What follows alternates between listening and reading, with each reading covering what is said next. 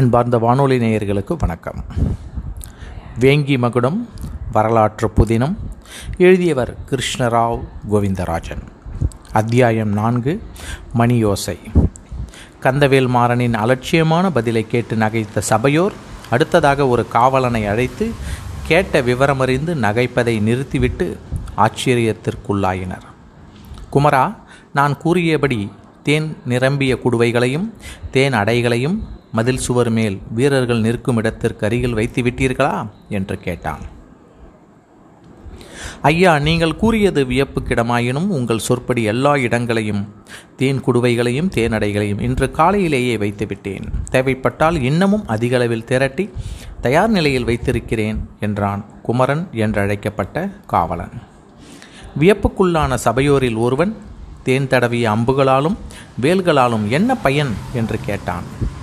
தேன் தடவிய அம்பு காயங்களை உடனே ஆற்றிவிடும். அதன் முழு பயன்களை பற்றி தெரிந்து கொள்ள நாளை வரை பொறுத்திருங்கள் என்றான் கந்தவேல் மாறன். பிறகு திரும்பி சக்திவர்மனை பார்த்த கந்தவேல் மாறன் எதிரிகளின் மந்திராலோசனை கூட்டத்தில் நடந்த விவரங்களையும் சபையில் நடந்த விவாதங்களையும் விளக்கி கூறினான். எல்லாவற்றையும் கேட்டறிந்த சக்திவர்மன் சோழ சக்கரவர்த்தியின் விருப்பத்தை செயல்படுத்துவது பற்றி கந்தவேல் மாறனிடமும் சபையோர்களிடமும் விவாதித்தான். கோட்டை காவல் ஏற்பாடுகளை பற்றி ஒரு காவலன் வினா எழுப்பினான்.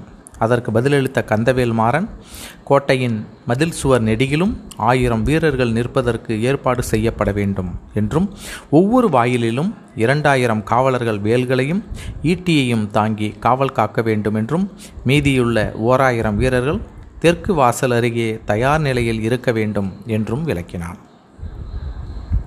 கோட்டை மதில் சுவர் காப்பவர்களுக்கு ஏதேனும் நேரிட்டால் உடனடியாக தயார் நிலையில் இருக்கும் வீரர்கள் உடனே விரைந்து அவர்கள் செய்யும் வேலைகளை தொடர்ந்து செய்ய வேண்டும் என்றும் காவல் தலைவர்களை கேட்டுக்கொண்டான். எல்லாவற்றையும் கேட்டுக்கொண்டிருந்த சபையோர்களுக்கு இந்த நடவடிக்கைகளால் அவ்வளவு திருப்தி அடைந்ததாக தெரியவில்லை. எதிரிகளின் ஒரு லட்சம் படை வீரர்களுக்கு முன் பத்தாயிரம் வீரர்களின் காவல் எம்மாத்திரம் என்ற எண்ணம் எல்லோர் மனத்திலும் நிலைத்திருந்தது. இறுதியாக ஒரு கோட்டத் தலைவன் எழுந்து சக்கரவர்த்தியின் கட்டளையை எப்படி சாத்தியப்படுத்துவது? என்று கந்தவேல் மாறனை நோக்கி கேட்டான். இப்படித்தான் நிறைவேற்றப் போகிறேன் என்று சொல்லி எழுந்த கந்தவேல்மாறன் அருகில் இருந்த கம்பத்தில் கட்டியிருந்த கயிற்றை அவிழ்த்தான். அந்த நீளமான தாம்பு கயிறு மாளிகையின் உச்சி வரை சென்று அங்கு கட்டப்பட்டிருந்த ஒரு பெரிய வெங்கல மணியின் நாக்குடன் இணைத்து கட்டியிருந்தது.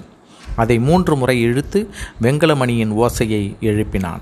வெங்கலமணி கம்பீரமாக கணீர் என்று மூன்று முறை ஒலித்தது. அந்த மணி ஓசை அடங்கியவுடன் சற்று தூரத்தில் மூன்று முறை வேறொரு இடத்தில் இருந்து கேட்டது. பிறகு மறுபடியும் மெல்லிய மணியோசை கேட்டது. இப்படி கேட்டுக்கொண்டே போன மணியோசை கடைசியாக இரண்டு காத தூரத்திற்கு அப்பால் பாலாற்றங்கரை ஒட்டிய ஒரு கிராமத்திலும் கேட்டது. அப்போதுதான் படுக்கைக்கு சென்ற அந்த கிராம காரியக்காரன் செவிகளிலும் அந்த மணியோசை கேட்டது. உடனே எழுந்து மணியோசையின் அர்த்தத்தை தெரிந்து கொண்டு அக்கம்பக்கத்தில் உள்ள குடியானவர்கள் பத்து பேரை எழுப்பி அழைத்து கொண்டு அருகிலுள்ள ஒரு பெரிய நீர்த்தேக்கத்தை அடைந்தான்.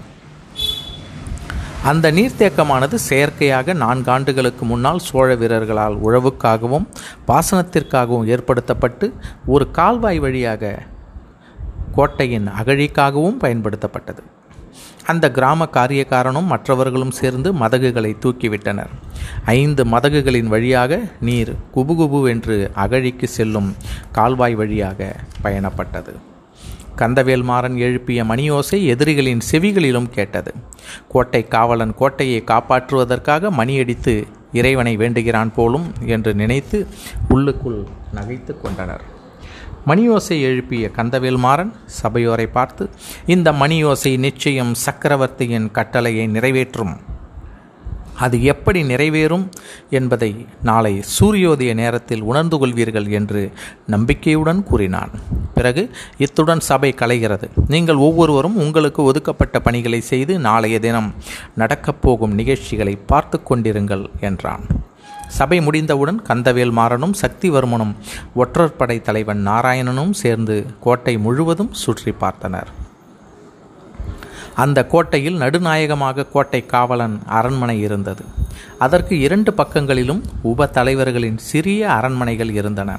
மேலும் ஒரு சிறிய சிவன் கோயிலும் காளி கோயிலும் இருந்தன. சற்று பின்புறமாக காவல் வீரர்களின் குடியிருப்புகள் யானை கொட்டாரங்கள் குதிரை லாயங்கள் அலங்கார தேர்கள் சத்திரங்கள் இவற்றுடன் ஒரு சிறிய கடைவீதியும் இருந்தன. எல்லா இடங்களையும் ஒன்று விடாமல் கண்காணித்தார்கள். கடைசியாக காளி கோவில் அருகே சென்று சன்னதிக்கு வெளியே அபிஷேக நீர் செல்லும் வழிக்கரியில் சென்றனர். அங்கே பூமிக்கடியில் செல்லும் நிலவரை பாதை தெரிந்தது. கந்தவேல் மாறன் நாராயணனிடம் நீங்கள் வரும்போது தூரத்தில் யாரோ வருவது போல் இருந்தது என்றீர்களே அது ஏன் என்று இப்போது புரிந்துவிட்டதா? என்று கேட்டான். புரிந்துவிட்டது. நமது சக்திவர்மர் தான் பின்னால் வந்து கொண்டிருந்தார் என்பதை அறிந்து கொண்டேன் என்றான். பிறகு மூவரும் நிலவரையை நன்றாக மூடிவிட்டு சற்று நேரம் ஓய்வெடுக்க புறப்பட்டார்கள்.